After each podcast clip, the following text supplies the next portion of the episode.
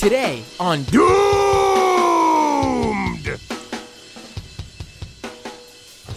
the podcast heads to Brooklyn. On this episode of Doomed, we're talking with Isaiah James, who is primarying Yvette Clark in New York 9 in Brooklyn, New York City.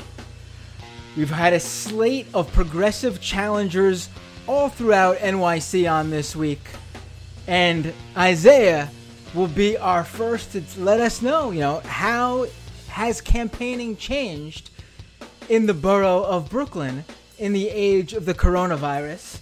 And we'll talk about his race, his challenger, the incumbent he's challenging, I should say, and much, much more. Without further ado, let me pull up myself and Isaiah on the feed here. Isaiah James, thank you so much for joining me today. Thank you so much for having me, man. Now, I am so happy you could join me tonight. And, we have some stiff competition on the live streams because Donald Trump's back to rallying, baby. He's back in action. And apparently right now he is they're cheering him for drinking a cup of water with one hand.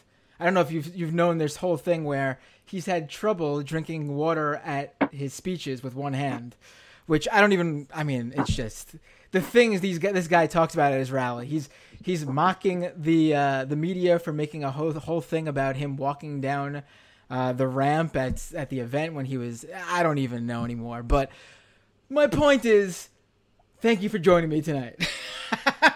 Again, thank you so much for having me. I'm glad we could, I'm glad you reached out and we could make this, come together.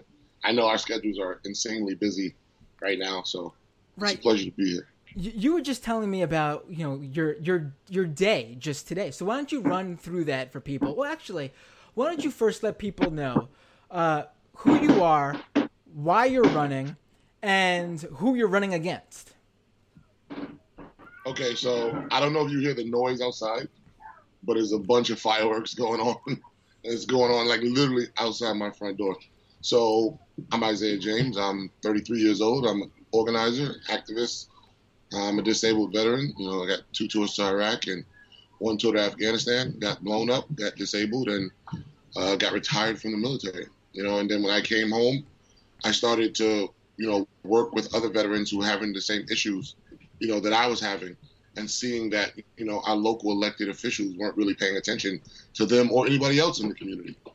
So, in that activism work, I actually met with the woman that I'm running against over a year ago on some very salient issues around, housing and criminal justice. And it was like she was just intransigent. She didn't want to move. It was almost like she was insulted that somebody would actually question her or sit in her office and ask her to do more.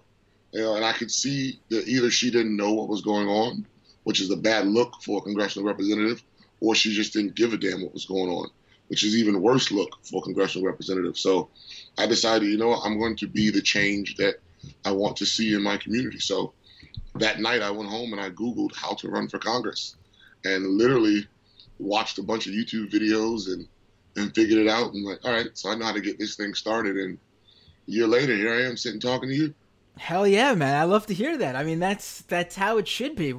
Enough of these, career politicians who already know the whole process in terms of, who they have to curry favor from to get the, this endorsement or that endorsement, or just already have the paperwork ready to go because an aide prepared it for them or something like that. This is how it should be. People doing the work to and just running.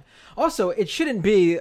You shouldn't even have to watch multiple YouTube videos. It should literally be something so simple as a click of a button, fill in some information, and you should be able to run. You would hope, you would think so, but it's a very convoluted and complicated process. That you got to get stuff from the IRS and stuff from different banks and stuff from, it's a very convoluted process. It shouldn't be that way, but they make it so that the layperson will just be so disheartened with the whole process, they'll walk away from it. Right. So why don't you tell us a little bit about the incumbent, Yvette Clark? Because, viewers of this show know that this past week I've had a bunch of progressive candidates who are primarying incumbents this year in New York. And in fact, it's pretty much been a whole brand new Congress slate. And they've also endorsed you.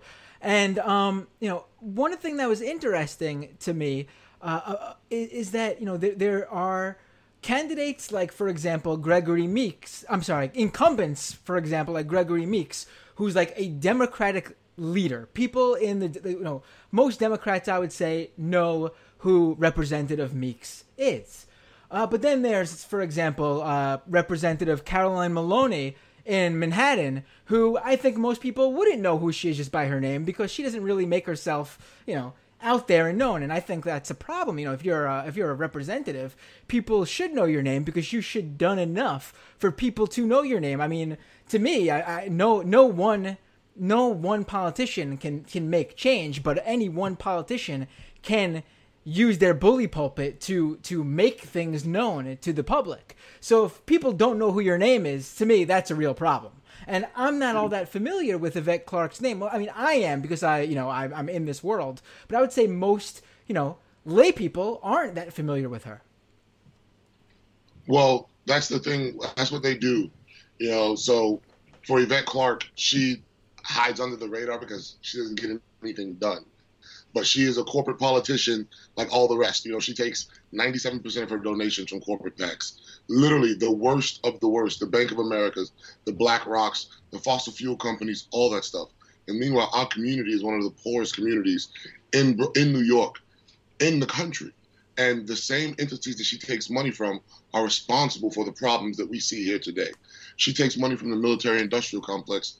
We have 8 recruiting stations in this district. She takes money from fossil fuel companies, and we have some of the highest levels of asthma and pollutants in our community. She just skates under the radar. You said it right. You don't know who she is, or you know because you're in this world, but most people don't know who she is, and that's a problem.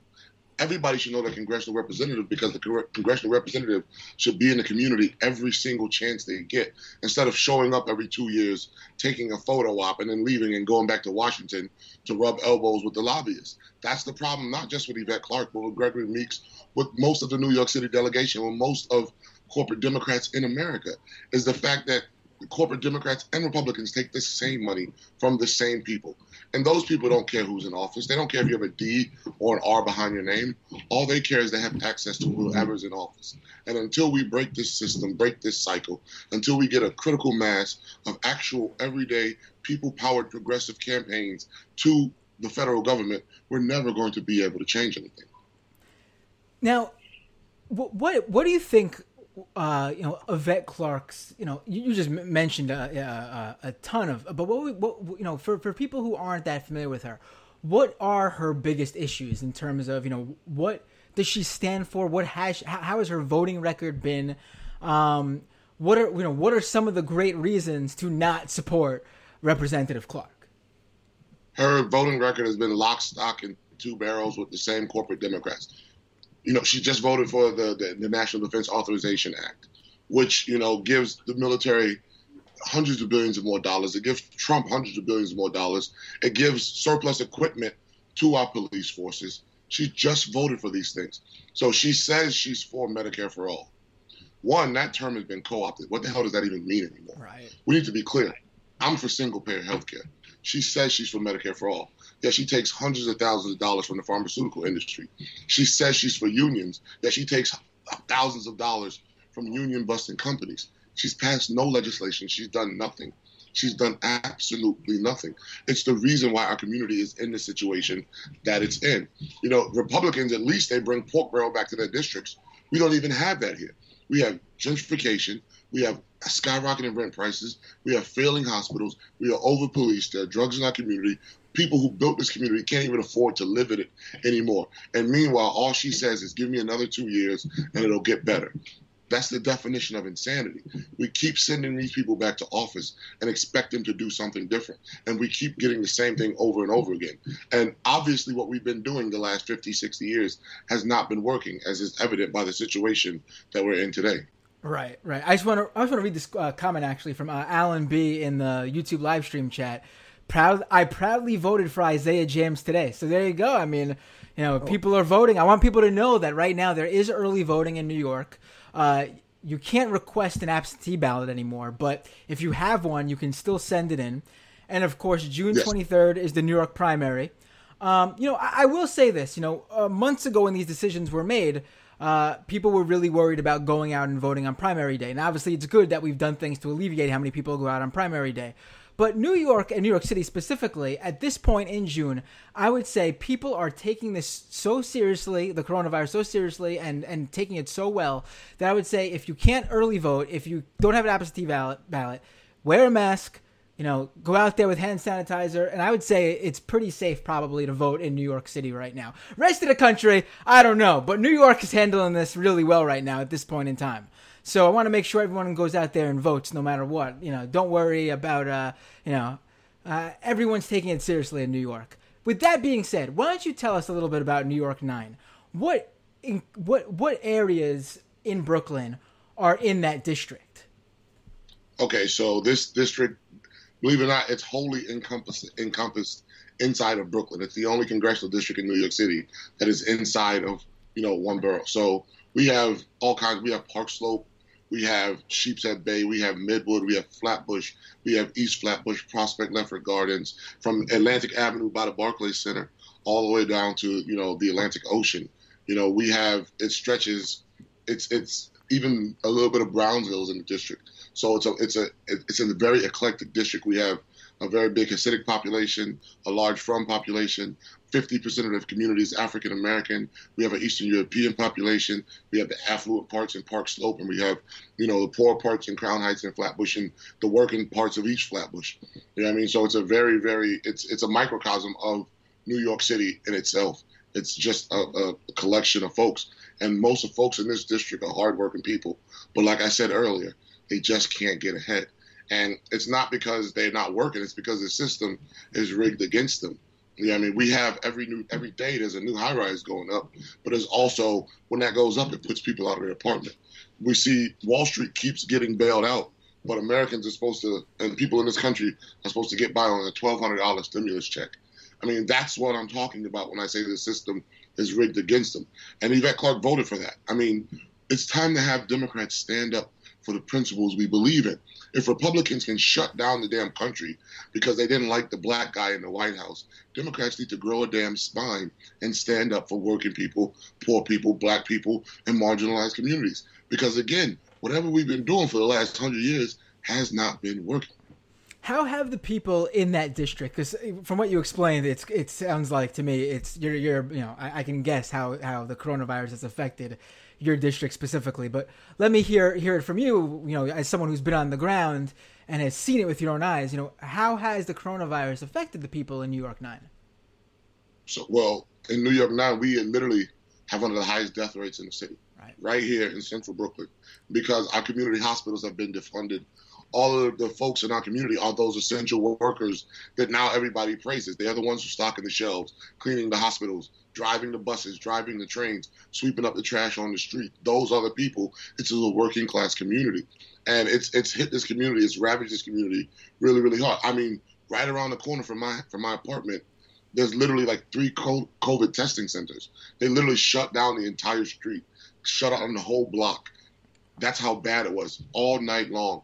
All you heard was ambulances, all 2, 3, 4 in the morning, ambulances all night long. And literally, we were one of the hardest hit communities. That's not by accident. Manhattan didn't get as hard as us. That happened. Staten Island didn't get hard as hit as us. This happened on purpose because the resources were not funneled into this community because we're community of color. We're a working class community. We're a poor community. So they're not going to funnel the resources in here. It took 2 weeks to get a COVID testing site in my district. 2 weeks. After we shut everything down, me and my wife, we went around trying to get tested. There was no sites anywhere, nowhere in Central Brooklyn. Now they're here because everybody, the eyes of the city have now turned to Central Brooklyn. Like, what the hell's going on over there? But this stuff we don't need leadership that's going to be reactionary. We need leadership that's going to be proactive to head these things off at the pass so we don't have, thousands of people dying, my neighbors in this district. Right. I remember I live in an area of Queens, which is the hardest hit in Queens. And I remember that when the COVID testing sites started opening up, I remember our city councilman had to specifically request that Andrew Cuomo open up a COVID testing site in Flushing, Queens. And I remember thinking, are you had to ask for that? That sounds like something that should be built in. Like the idea that the hardest hit areas in each borough weren't just automatically on their minds. And we know why, like you just said, these are working class, mostly minority communities. And they basically are an afterthought, regardless of the fact that during a pandemic, these were the people who got hit the hardest. It's just, it's mind boggling. It really is. We see this all across the country. We've seen Congress not give a damn about poor people and working people and black people and marginalized communities for decades now. And it's not, if we're going to criticize the Republicans, which they rightfully deserve it, we have to get our house in order too. Because Democrats take the same dirty money, and we're never going to be able to defeat this system if we take money from this system. You know, the old maxim is true. You never bite the hand that feeds you. Nancy Pelosi thinks she can throw on a damn kente cloth and take a knee in the halls of Congress, and that's supposed to erase, hundreds of years of pain for black people. That's not dealing with the problem. She's not defunding the police. She's not demilitarizing the police. She's not cutting the military budget. She's not putting more money in the hands of working people. All she's doing is something, it's not even symbolic. It's embarrassing and it's insulting to think that my culture can be summed up by some damn kente cloth around the neck of this rich white woman kneeling in the house. That's what we're dealing with right now on our side as Democrats. And that's why I'm challenging my corporate Democrat, because she's no better. She votes lock, stock, and barrel with these people. And like I said, until we get a critical mass of progressives in Congress, we're never going to change this. Because if we keep voting for the lesser of two evils, guess what? You still get evil. Right. I mean, you're absolutely right. I mean, honestly, the performative stuff, actually, to me, is just a slap in the face. Like, it's total. Like, I'd rather you just not even pretend. Like it really is just. It's so frustrating because you keep mentioning how it's not just Republicans, and you're absolutely right. But here's the thing, I feel like a lot of people on the left, we hear from more centrist Democrats or moderate Dems. They're always like, oh, you're always talking about the Democrats. Why don't you focus on the Republicans? Well, the Republicans are shit. I mean, we know that. We say that. The left says that. Progressives say that. But that's where the problem is. You also know, and I'm talking about those moderate Dems, you also know that Republicans are shit. We're talking about the Democrats now because you don't know the Dems are. The message is akin to all lives matter. That's exactly what it is. If my house is on fire, I know my house is on fire. I need to put my house out before I go. I can see the house across the street on fire as well. Right. I can say, hey, that house is on fire. Somebody should deal with that. But I also need to put mine out, too. I'm not going to let mine burn down and then go put that one out and put this one out. I'm not a Republican. Right. I can tell you they're crap. They suck. Everybody knows it. But if I'm running as a Democrat, if I'm on the Democratic side, then shouldn't I be willing to criticize my own side? I mean, those type of people, those are the all lives matter people. Right. Those are the people who are saying that's exactly what it is. That's what that argument is. You must get your own house in order first before you talk about anybody else's house. And like I said, we need to get rid of these damn corporate Democrats. I mean, I defy anybody to tell me something that the Democrats have done in the last 30 years that has actually helped working people. Right. I defy it. And I studied this stuff up and down, left and right, in school, not just study on the internet, like sitting in class, graduate and undergraduate, studying this stuff. I defy somebody. Right, and when they do give us something, it's like just scraps, just to keep us, just to satiate us temporarily. So because there's don't give me Obamacare, which had the public option taken out. A public option is a terrible thing anyway, but it had the public option taken out. Don't give me DACA and have it be watered down. Listen, Nancy Pelosi, you remember, I think it was a summer ago, Nancy Pelosi and Schumer caved to Trump on the DACA thing. They could have stood up to him. They didn't do it. You know what I mean? So we've been talking about these things for 100 years in this country. Nancy Pelosi and Barack Obama, they had the House, the Senate, and the White House.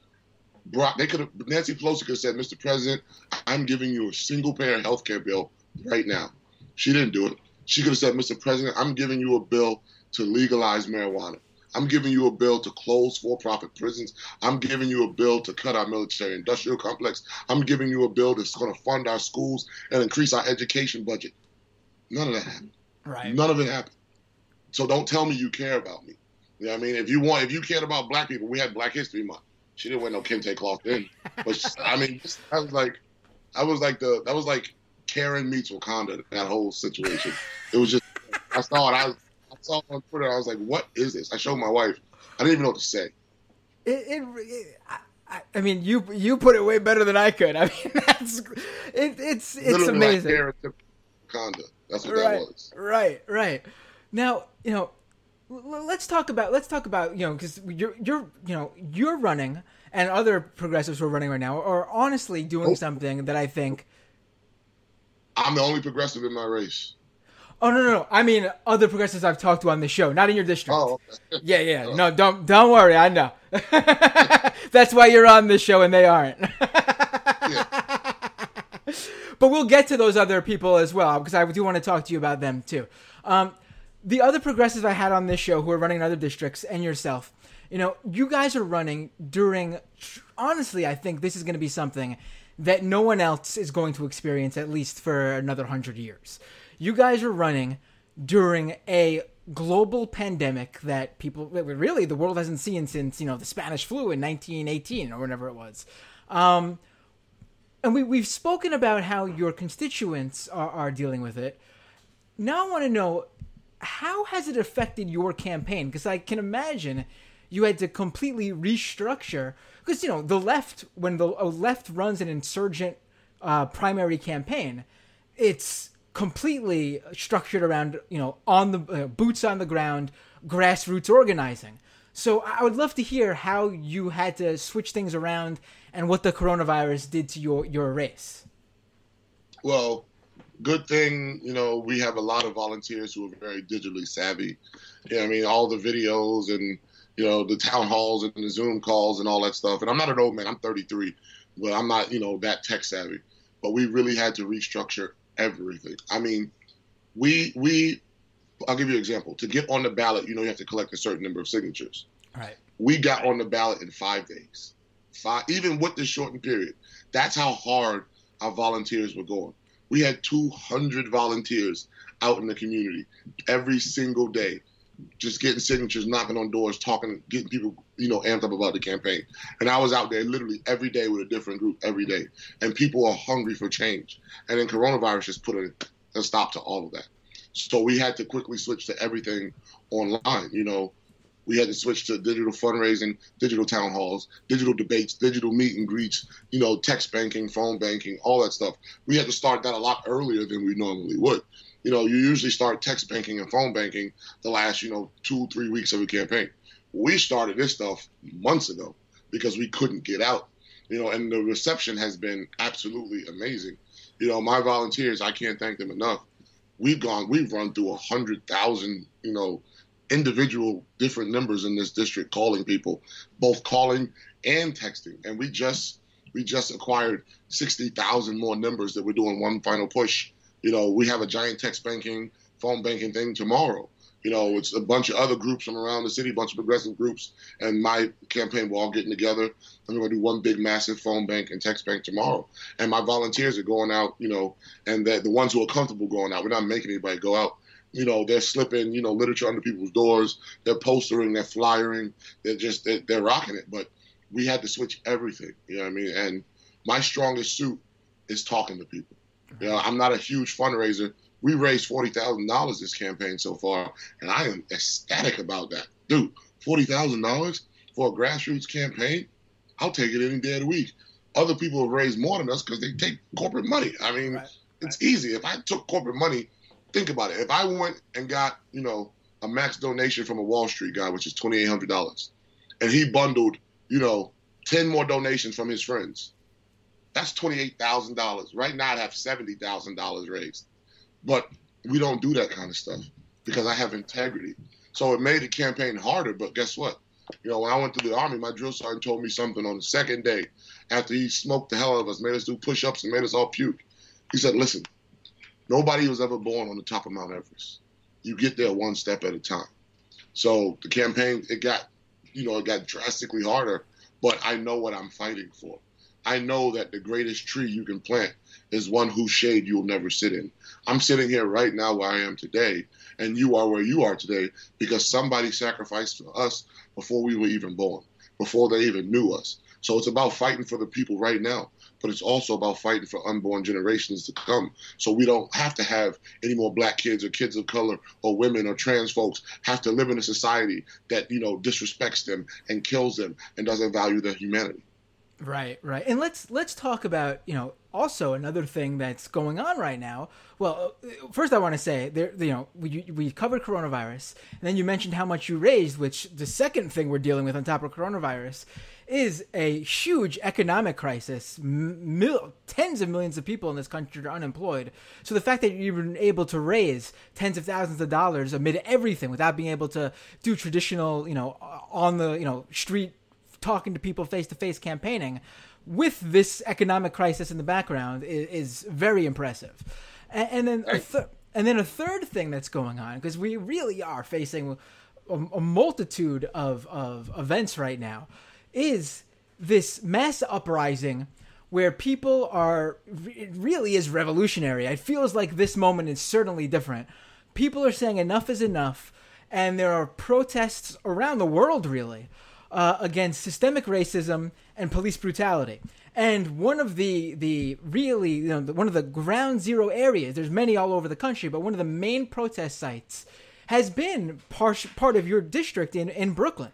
So how has running while this is all going on with these protests, how is that really, it has to feel like a real, a boost in a way in terms of, because you have all these people who are on the your side of the politics, taking action, progressives, people on the left out there on the street, and it feels like, I'm sure it feels like, we could do this. Look at all these people out there.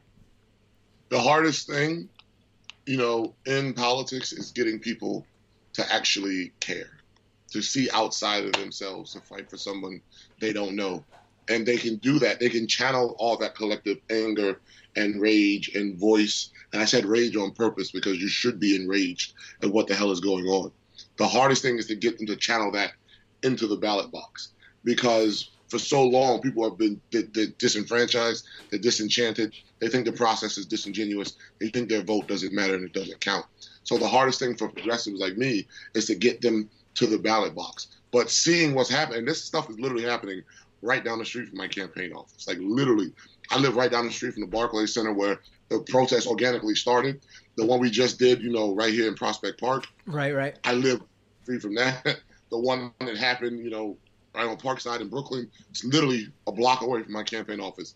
And they march right down my street every day, literally the street that I live on.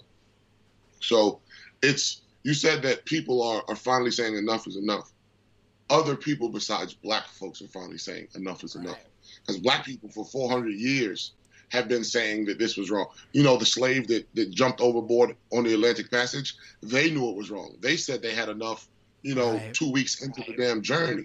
So no longer are black people, talking in our echo chamber of pain. Now the world is seeing it because of such an egregious, heinous, dastardly, I don't know enough adjectives to describe it, way that a man was killed so callously. But what we saw wasn't just, one police officer with his neck on his knee on the neck of one black man. What you saw was literally a manifestation of the state with their knees on the necks of black people and people of color all over this country and marginalized groups all over this country. You saw that man begging and pleading, and that's what people have been doing for decades and generations. Martin Luther King said, we want to be treated as human. Malcolm said, we want to be treated as human. Fannie Lou Hamer said she was sick and tired of sick and tired. Bobby Seale, Huey P. Newton, Sojourner Truth, Harriet Tubman. I can go on and on and on and on and on about all these people, these black people who have told the state. Frederick Douglass said, what is the 4th of July to a slave? What is true freedom and justice in America unless everybody has it? You know what I mean? So we purport to be a nation where all are born equal, but right now, in our founding document, slavery is still there. Think about that. The Constitution has been amended dozens of times. They never took out slavery. It is still there. the three-fifths clause is still there in the Constitution. They never took it out. So what does that tell you about America? America is not going to change on her own. She's not going to change by us just yelling. We have to take that action and that anger and channel it into the ballot box, no matter what, because that's how we get change, is we elect people and put people into office who will actually fight for that change. Right, right. And you know, speaking on that, and we were talking earlier about, you know, the performativeness from some of our elected officials, where they're, you know, they're doing physical solidarity movements, but I mean, they are elected officials. They could actually change laws and make things happen and pass policy, which they aren't. You know, yesterday, I feel like, you know, June 19th, Juneteenth, you know, it was something where I feel like more people, like you said, you know, certain people were waking up, but black people have always known about this day. You know, you see online all of a sudden, you know, white celebrities going, "Oh, I didn't even know this was a thing." I mean, I knew it was a thing, but I mean, I'm not even, you know, it seems like if I had time on my hands because I had money and was a rich white celebrity, I would have done a little research every now and then and found out that something like this was a thing. But, you know, there was something else, though, that really struck me, though, and it was these corporations all coming out now and saying, we're going to now make June 19th a holiday. And, you know, to me, the most stunning one was Uber saying how their employees would now have off June 19th. And then the disconnect there is that, well, their drivers aren't employees, and most of their drivers are working people of color. So they will not have off June 19th, but you know, the white executives who are in that tech company Uber will have off that date, and it was just amazing to me. You know, at the same time as so many people are waking up to it, there's also again this performativeness from the people in power, whether it be in government or in major corporations, and how they're just trying to, you know, save face for the moment. So let's unpack a few things. One, corporations don't give a damn about people. They're corporations. If they gave a damn, they wouldn't be corporations. They would be nonprofits. They're not. They're corporations. That's number one. Number two, don't tell me what you believe. Show me what you do, and I'll tell you what you believe. Oh, Uber, he wants to give people off for June 19th. How about you let them unionize? How about you give them benefits? How about you give them, you know, more pay? How about you give them worker co-ops where they own part of the company? Oh, we're not going to do that, but we'll give you this day off that, like you said, most of the workers of color won't take off because they're hardworking people. They need the money any damn way. You know, all these corporations, Target and whatever, and Walmart and everybody, so, oh, we care about you. No, you don't. You do not care about us. You're just doing what you think is expedient to black people of color buying your product. That's all you're doing. If you actually cared, Walmart, you would pay your workers a living wage. If you actually gave a damn, Amazon, you would allow them to unionize. But you're not doing any of that. You're not doing any of the metrics that actually mean anything. You're doing symbolic gestures. Symbolic gestures don't mean any damn thing. It's like, you know what? The slave master used to let the slave have a day off on his birthday. They would all sing and dance, and they would, you know, the slave master would give them a chicken and let them have an actual whole chicken. And let them, you know, do it. When they got married, let them jump the broom. The next day, you take your ass back to the field and you pick cotton under the threat of the whip. It's symbolic. It doesn't mean anything. Don't tell me what you believe. Show me what you do, and I'll tell you what you believe. And they ain't showing me a damn thing. Right, right. Now let's talk about we mentioned them earlier. Let's talk about the other challengers in your race. Now, you are the only progressive running. And there are other people running, though, who they believe they're progressive. And, you know, I'd like you to give you the opportunity to, you know, anyone who's listening, who is in New York 9, who might be trying to figure out who they're voting for still, which, I mean, at this point, I don't know how, but let's say that's one of the people listening. Tell them a little bit about what makes you different from those other challengers who are taking on Yvette Clark. Well, I'll tell you right now, the first thing that makes me different is integrity. You know, I have integrity, and it's been clear to me since I started running for office, people are willing to sell out their integrity for a damn donation, and that's not what I'm willing to do. If you're willing to sell out your community for a $2,800 donation, that's between you and your God. But I would never do that. So I don't take money from the PBA, Police Benevolent Association, the police union lobbyists. I don't take money from real estate executives, Wall Street executives, you know, pharmaceutical executives, the military-industrial complex, BlackRock, all these giant banks, any of that money. Every single one of my opponents, Yvette Clark, Adam Buckadeco, Hein Deutsch, all of them take that damn corporate money. So again, voting for the lesser of two evils is still going to get you evil. If you do not break this cycle right now, we're never going to change, because working people and poor people and black people and trans people and LGBTQ people have been talking about this forever. We've been saying that we want equality, we want rights, we want dignity, we want equity and fair pay, and we haven't got it. Our own side isn't listening. Even right now, with all the voices in the street, they're still not listening, because they're not beholden to you. They're beholden to the big and the rich and the powerful. That's why nothing is getting done. That's what makes me different from everybody else in this race, because I believe in the hard right over the easy wrong. You know, I'll tell you a story. When I first got in this race, a guy approached me and said there's some guys who wanted to open up a casino in Manhattan, and they'd be willing to bundle and fund my campaign if I would get on board with them. I said, hell no. That's not the type of person I am. He asked me, would I take charter school money? I said no. He's like, will you take Wall Street money?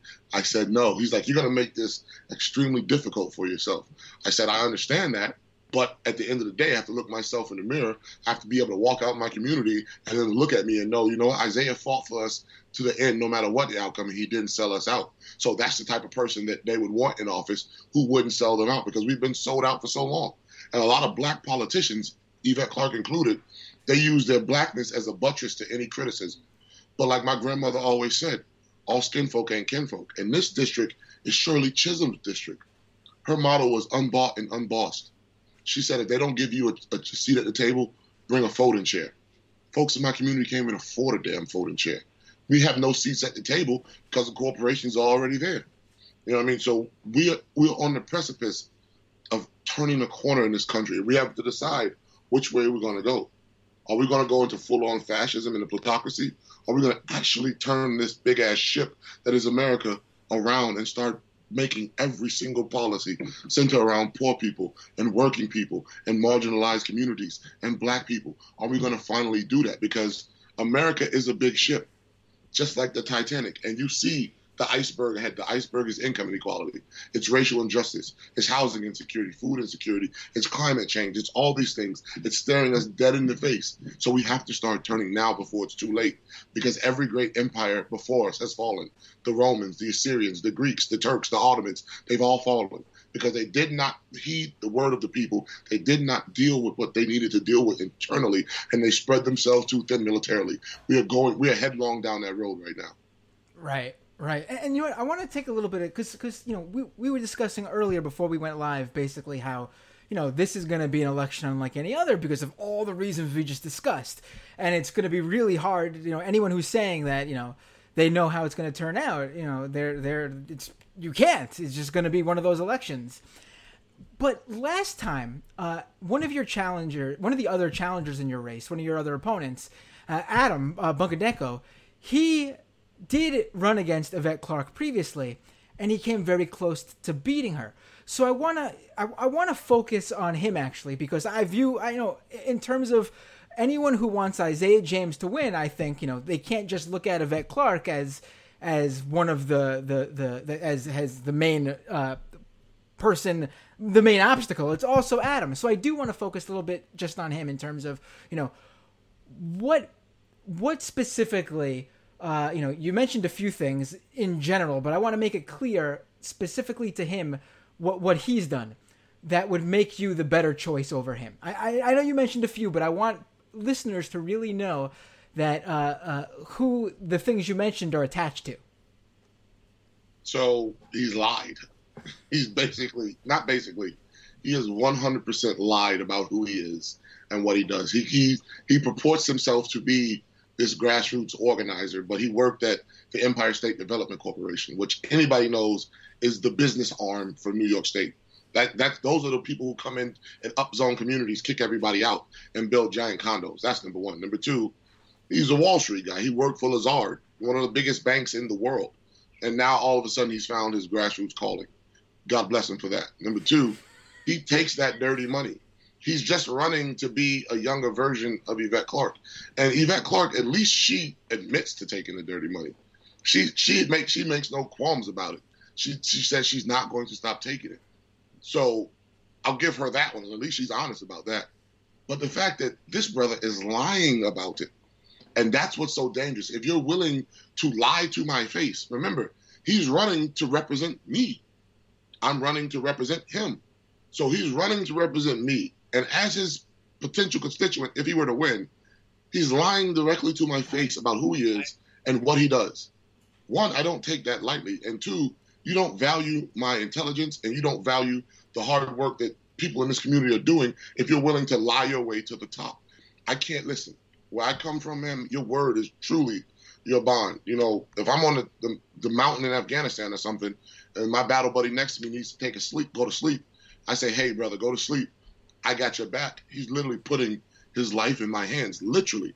And I'm doing the same to him. So my word, it really is my bond, and I don't take that lightly.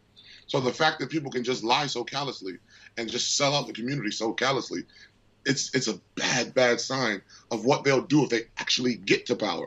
If you're willing to lie your way to power, lo and behold, what the hell you'll do if you actually get a vote. Right, right. And have you had a debate with? Were you able to get a debate?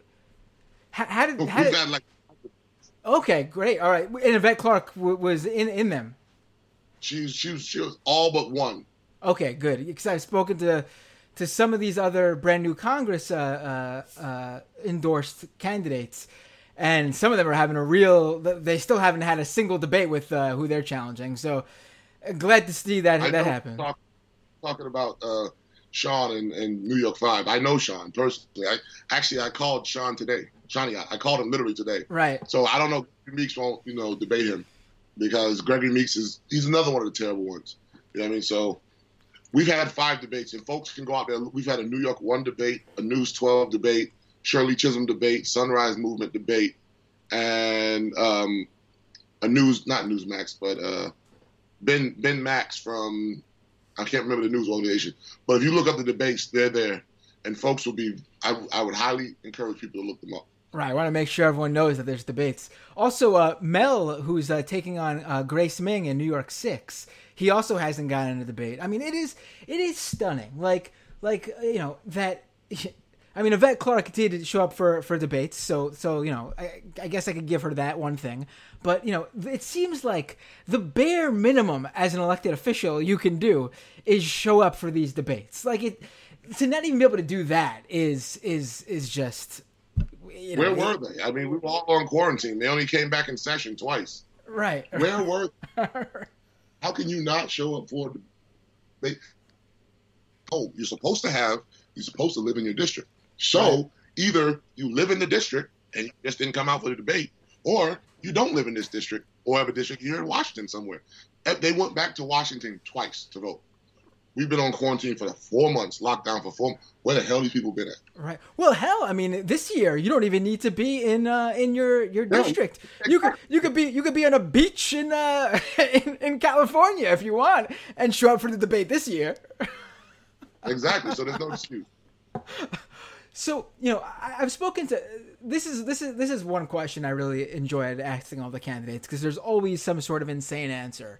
And my favorite example I've gotten so far is from Lauren Ashcraft, who's primarying Caroline Maloney in Manhattan, and it is what has been the most ridiculous way that, and in your case being that there's multiple challengers, how the incumbent's campaign or one of your other opponent's campaigns have tried to go after you in your campaign. With Ashcraft's example, they go after her because they say she has ties to the financial sector. And her ties to the financial sector was that in her career, for one single year, she worked as a project manager for a bank. Ooh. I mean, they make it sound like she's got ties to Jamie Dimon or something. Like she's in there in the, sitting down with him talking, how they can screw people out of their mortgages and foreclose on homes, but that's, so what have you been taking in this campaign as the progressive challenger? Nothing. They haven't come out. Wow. Listen, they know for a fact. They've gone after each other. If you come for me, you better pack a lunch, because it's going to be an all-day affair. I'm telling you that right now, and they know that. The way I'm talking to you, if folks go out there and watch those debates, they know don't come for Isaiah James unless he sends for you, because I'm not the one to play with. I'm a staunch advocate for folks in my community. I'm fighting like hell to win this race. So they know. They have none of them. Well, in a debate, Adam Buckadeco said I was a liar and I've done nothing. You know, literally he said, he's like, you have done nothing in public service. And I'm like, dude, while you were we're the same age.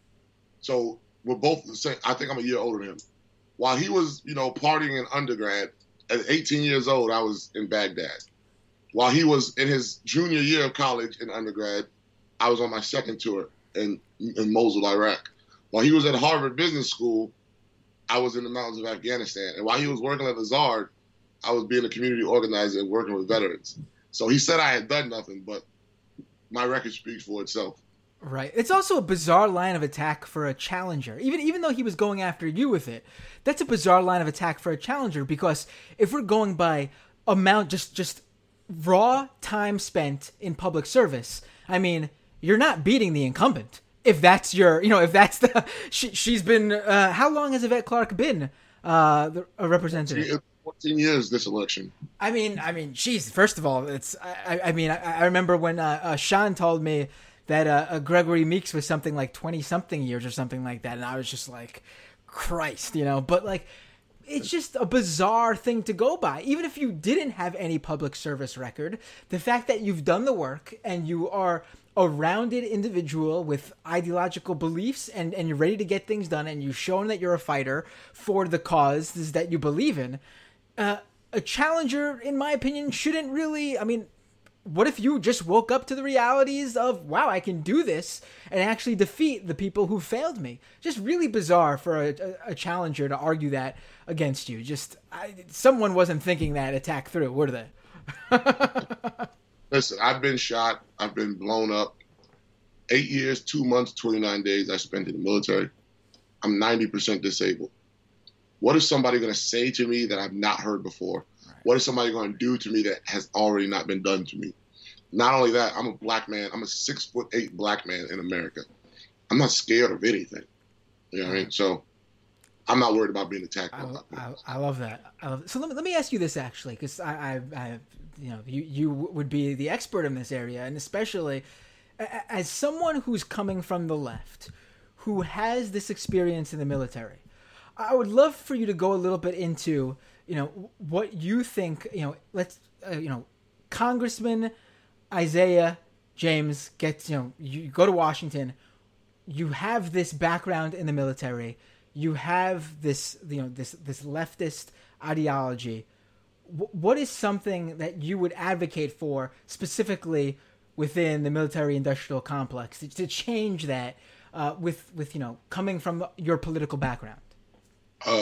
Good question. So first, we need to cut our defense budget. Our defense budget right now, with all the contractors and subcontractors included, is around $790 billion a year.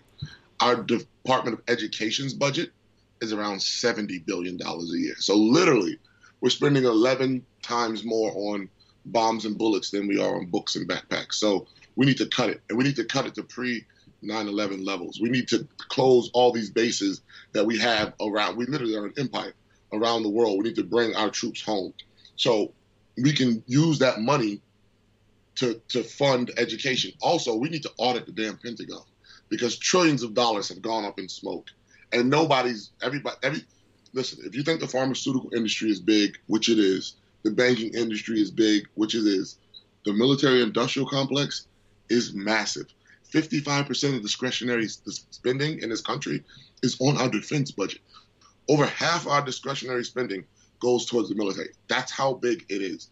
We need to cut it to pre-9/11 levels. And it's different for somebody else. I'm going to show you something real quick, babe. Grab my uniform out of the closet, please.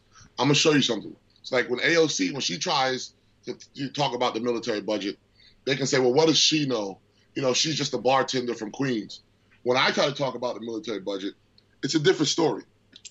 You see what I'm saying? I love that, yeah. and got the T-shirt to prove it. I got enough damn medals on my chest like a Christmas tree. You got awards from the president and everything. And I've been inside that Leviathan, and I understand how corrupt it is. And I understand that we are literally shooting our resources out the barrel of a gun to kill poor black people around the world and poor brown people around the world. I didn't join the military as a step up. I joined the military as a way out. I have friends right now who are dead, who are in jail doing life bids right now for selling dope because they had no other avenues of escape. Right. And it's like that for a lot of people. The military recruits from poor neighborhoods. In our neighborhood, there are 8 recruiting stations. You don't see them in Chelsea. You don't see them in the Upper East Side, in the Upper West Side. Right. But they're in Brownsville. They're in Bed-Stuy. They're in Flatbush. They're in East New York. They're everywhere over here. They're up in the Bronx. So we need to stop that. I am on the board of this veterans group called the Black Veterans Project, which we are looking at the systematic racism that's inside the military that has gone unchecked for years, and bringing America's story of her black military members to the forefront. A lot of people don't know the first person to die in defense of this country in the Revolutionary War was a black man. His name was Crispus Attucks. He was the first person killed. People don't know about the Harlem Hellfighters. People don't know about the Buffalo Soldiers. I say that to say this. Our military budget is grossly bloated. My opponent, Yvette Clark, votes for that damn budget every single year. We are close to spending $1 trillion on the military. Imagine what we could do if we had that budget allocated towards education, right, or housing or healthcare, so we could have single-payer healthcare. You know what? Take all that off the table. Imagine if we devoted those resources to cancer research, where we would be in this country. So when I get there, I'm going straight after the military budget. And like I said, what are they going to say to me or do to me that hasn't already been done? I mean, to me, those 5 minutes you just spent right there, if I was questioning who I was voting for, I'm sold, but you got me. That's it. I mean, if I lived in your district, that would have been my vote for sure. When I get to Congress, I'll wear my uniform on the floor of the House. And then they'll be like, well, what do you know about the military? I'm like, a little bit of something. A little bit. Right. Yeah. I mean, and in that, let's stick with this, actually, because speaking of the military, the militarization of our police force, I mean, we're seeing it out on the streets, especially in your district right now with what's going on with the protests.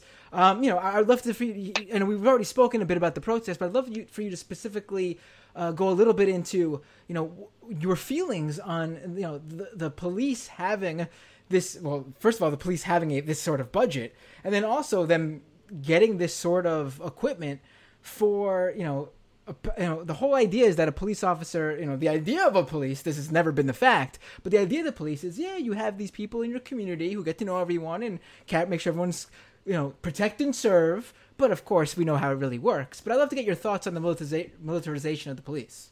Okay, so there's a lot of stuff you said there, so let's unpack it. First off, if you know where we get policing started in England, that the communities they used to live in were called shires, and the people who were, to keep the peace for the king, working for the king, the overseer, were called reeves, and that's where our word sheriff come from, shire reeve. That's where sheriff come from. That's where policing started, over there. Policing in America started from runaway slaves being caught by people who were paid by their masters to bring back property. They were literally slave catchers. Those were the first police in America to protect property. That's number 2. Number 3, if you look at the police force, there's something called the 1033 program that allows them to be able to buy surplus military equipment. There's nothing wrong with this equipment. I've seen this equipment. When they say surplus, that means a company got a new juicy contract, so they just built something new. That's why we have the F-22 Raptor, never going to see combat. We don't even need it. That was a $100, $200 billion contract. And all those F-15s, we just sell them to another country. So that 1033 program allows the NYPD to buy literally military equipment. I could go to those vehicles right now, open the door, flip all the damn switches, and drive it away because I know exactly this. The RG-33, the MRAPs, the Haga, all those same vehicles are ones I used in combat. a few years ago. We have a standing army. We have a standing Air Force, Marine Corps, Navy, and Coast Guard. The NYPD aren't repelling against any attack. This is not Red Dawn. Why the hell do they need military equipment? That military equipment is to keep you and I in check. It is not to repel against some foreign nation attacking us. So that should tell you right then and there that the police are not here to be our friends. They're here to keep us in check. So we need to end that 1033 program. We need to cut off all federal funds for the police departments. The NYPD's budget is more than we spend on homelessness, more than we spend on youth training programs, on diversionary programs. The NYPD's budget is $6 billion. Think about that. $6 billion. Why? If de Blasio touts that crime is the lowest it's ever been, so why are we putting more police on it? He hired 500 new cops last summer to police stations in black and brown communities at the cost of $250 million. But he wants to stand up and say he has a black wife and a black son and a black daughter. Then act like it. Don't put police in our neighborhood. You're going right now in Crown Heights and East Flatbush. There are police towers that, you know, go up 30 feet in the air. That's siege tactics. That's literally a guard tower. I've sat in guard towers in Iraq. That's a damn guard tower. You're under constant surveillance. And when I talk about police, we also need to understand it's not just the NYPD 911. I'm talking about ICE, which is a police force. Right. I'm talking about the Department of Homeland Security, which is a police force. I'm talking about all these alphabet agencies out here that are police forces of the state that are used in quasi, you know, situations to suppress people and round people up and throw people in jail. We need to end this stuff. You know, we literally live in a police state. And I think it's evident seeing now. The NYPD came out to peaceful protests and showed the world why people are protesting. They made our case for us. When I was at the protest, they made our case for us of why we should defund the damn police and use that money for more mental health counselors, for more mental health services in this country, for more after-school programs, diversionary programs, for more drug treatment programs. They made the case for us. So now it's time to put people in office who are going to fight to make sure they don't have the damn money to terrorize black and brown communities anymore.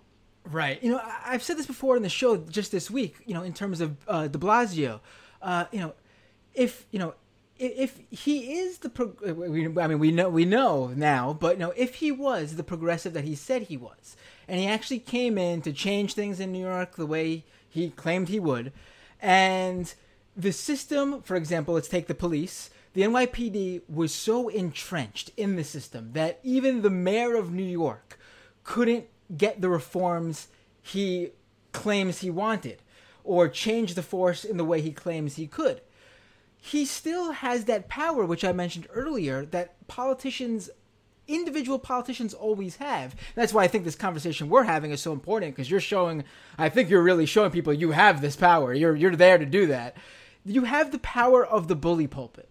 And he could, if Bill de Blasio couldn't do what he wanted to do, even as the mayor of New York, he still has that power to go out there and say, the NYPD, the police unions, they hold so much power over the city that even I, the mayor, couldn't do what I set out to do. And I want you all to know this. And I'm going to tell you what happened and how this ended up this way and what we can do, hopefully, to change that, because I can't do it alone, even as the mayor. But I mean, the guy, his daughter got arrested at a protest. And I'm sorry, I don't know if anyone could believe this, but I truly do not believe that that was a coincidence. His daughter was targeted. Someone there in the NYPD saw the mayor's daughter and said, we're going to arrest her for sure. But I mean, the fact that he doesn't do this is just baffling to me. And it really goes to show just how important having someone in there, just with even the guts to say these things, it means so much, really, to have an elected official like that. Let's unpack that again. So what you're saying is a situation that does not exist. New York City has something called a strong mayoral system, where the mayor actually has a lot of power. You know, for folks out there who want to know, it's a book called The Politics of New York City. Read it. I studied it when I was a freshman in college. The New York mayoral system is very strong. That's why the hell did it take... Listen, we saw Eric Garner get choked to death. Daniel Pantaleo drew a public salary for 5 years. Do you know how infuriating that is as a black taxpayer to know that my money is going to a man that murdered a large black man who looks just like me? Mayor Bill de Blasio knows the chokehold is outlawed. He could have fired Daniel Pantaleo right then and there. You know what? If not, he could have fired him. There's no ifs, ands, or buts about it. He could have stood up to the police union right then and there. He can fire the police chief whenever the hell he wants. He is the mayor of New York City, the richest city in the United States of America, the most powerful city in the United States of America. He could have done these things. So for anybody out there who thinks he couldn't, let me disabuse you of that notion right now. He was lying to all of us. That's called placating, patting us on our back, saying you're on our side. But when you go behind those doors in those smoke-filled rooms, you don't give a damn. He's lying. He could have done that stuff. Right. A case in point, he put the curfew in effect. He didn't have to do that. Right. He could have not done that. He put more cops on the street. He signed the executive order that put them out there. He didn't have to do that. The same way he said, okay, I'm ending the curfew. See how strong the mayoral system is? The fact that he said, you know what, we need 500 new cops to police subways. He did that. Right. So if he can do it, he can undo it. So that tells you he's not on our side. He's lying to us. Right. Right. I guess what I was getting at was, you know, with bringing up his daughter is I do think there is, I mean, I agree with you totally that what he wants to do is not what he said he wants to do.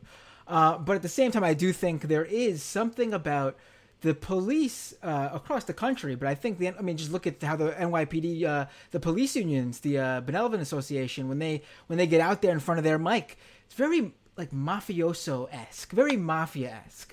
And, you know, I do wonder if some of these, you know, politicians who do speak out against the police worry about their safety and their family's safety, and especially with, you know, Bill de Blasio, with his daughter and his son, you know, But again, I agree with you. If he wanted to do these things, there are things like the firing Daniel Pantaleo would not have resulted in any, you know, he could have easily done that, I think. But I'm telling you, I am telling you, I've seen the New York City charter. He could have done it. Right. Yeah. I mean, when you go to graduate school and study politics, one of the things you have to read is the New York City charter. Right. Also, you have to read the New York City budget.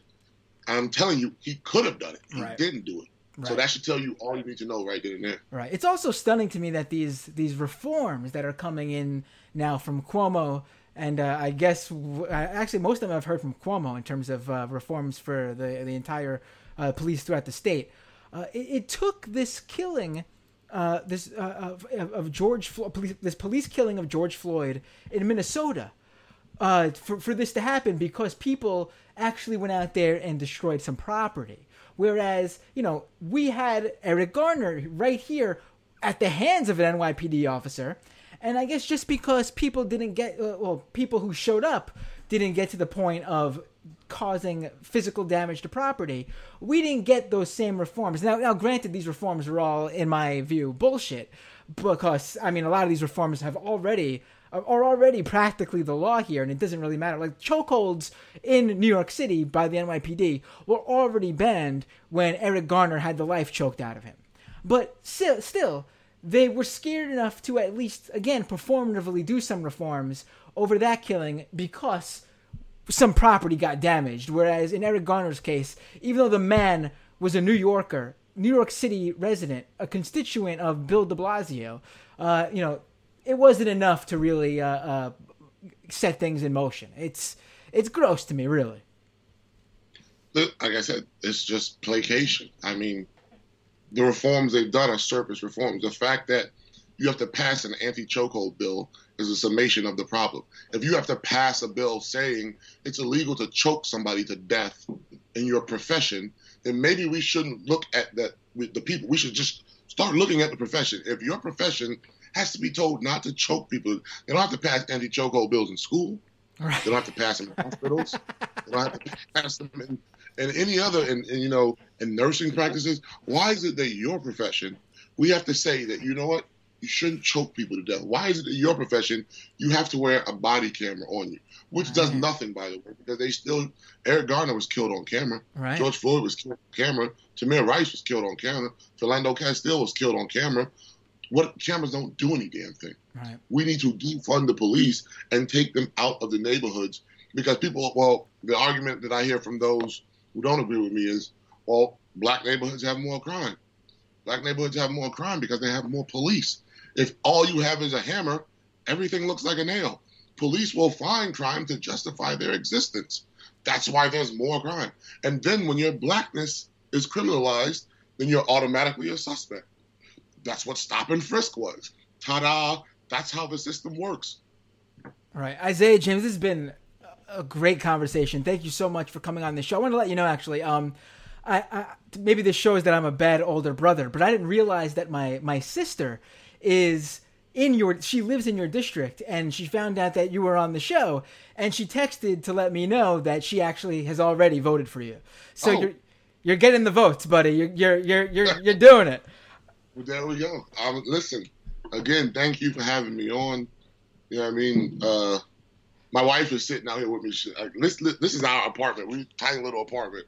You know what I mean? And my wife's a teacher, so this is her studio, her classroom. You know, if I show you this right here, she teaches, what grade do you teach? 3K pre-K. So these are all her little shapes for her classrooms. I love it. And stuff like that. So by night, this is my congressional interview studio. By day, this is her virtual classroom. You know what I mean? And she's been sitting out here listening to me the whole time. I thank you for having me on, man. Like, this is not before. It's so hard for grassroots campaigns to get any kind of exposure.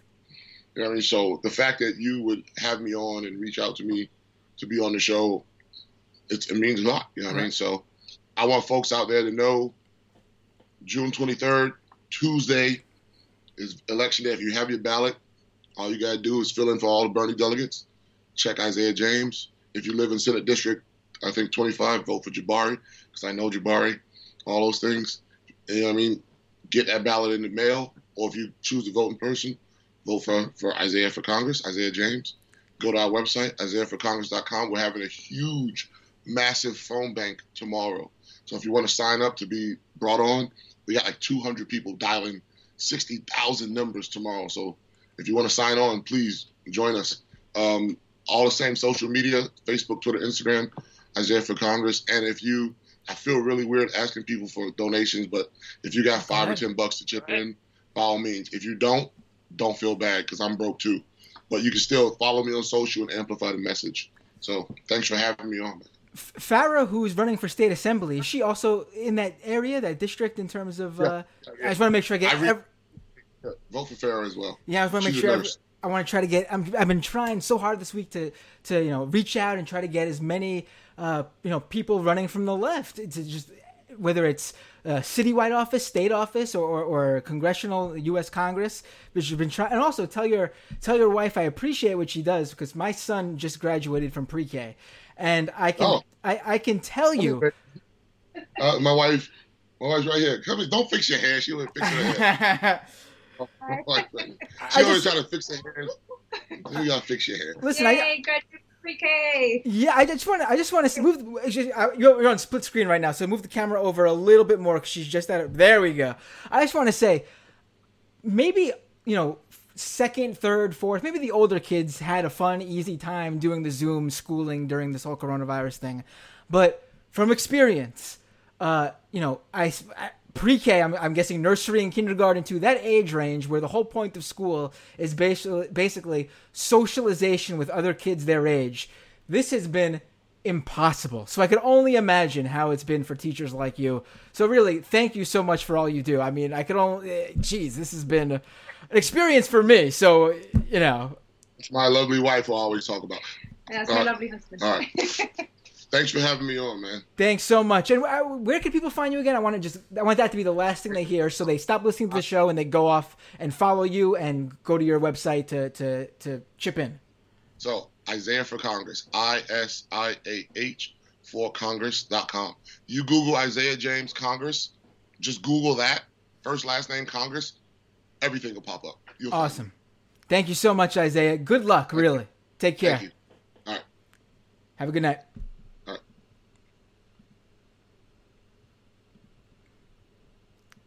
All right, ladies and gentlemen, that was a really great interview.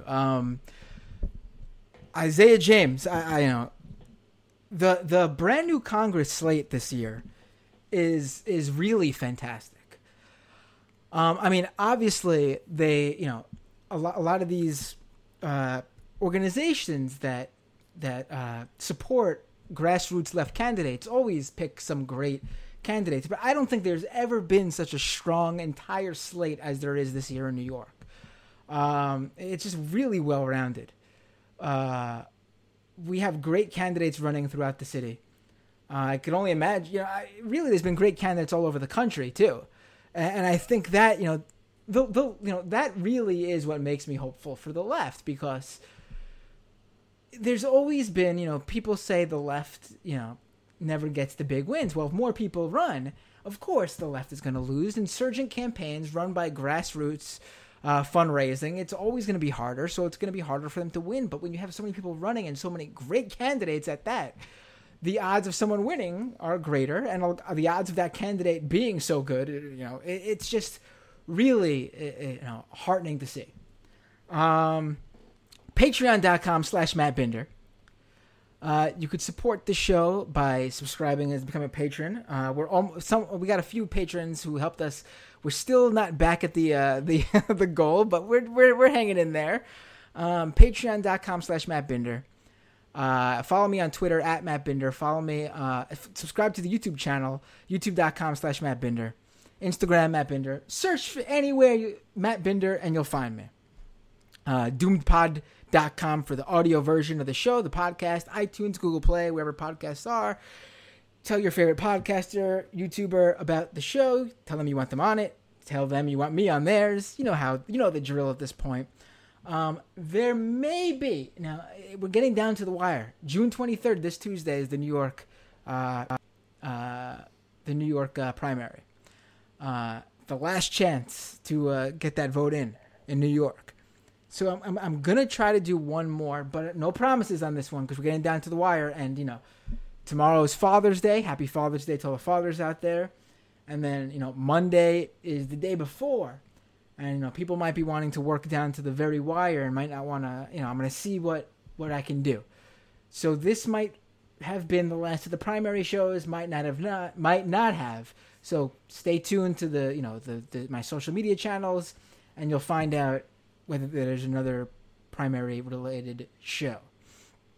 Without any further ado, though, the people who make this show possible by subscribing to the Patreon channel.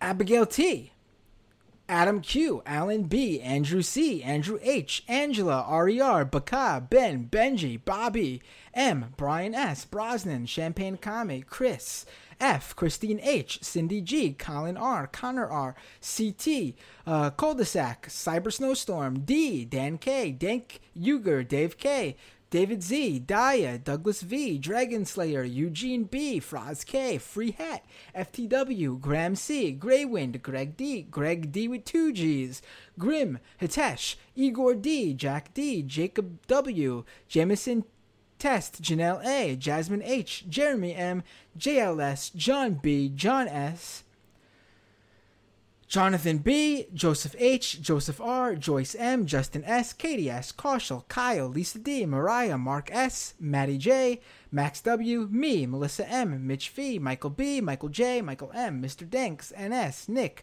Nicole A, Namde Net, No Style, Odeth, Paul M, Penelope D, Qster, Rad Dad, Remy, Ryan, Scott R, Seth K, Sean H, Sheena A, Silicone, Stephen R, Stephen S, Steve A, Tammy G, Hypervisor, This Is Not Pizza, Tina M, Tom M, Why That Thai Guy, Utopian, Zach M, and Zoe G.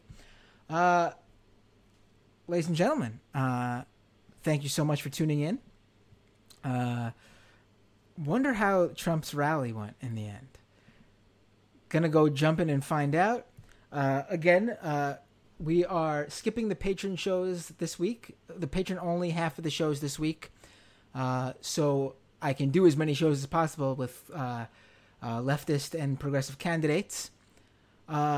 We will be back on the regular schedule right after the primary shows with, you know, interviews and the patron half of the show and other cool stuff in the works, like the watch party shows we've been discussing and testing out with, you know, we did one with Jared, we did one with Leslie, Jared of Right Wing Watch and Leslie of Struggle Session. So a lot of good stuff coming up. Patreon.com/MattBinder, YouTube.com/MattBinder, DoomedPod.com. Folks, see you all next time on Doomed.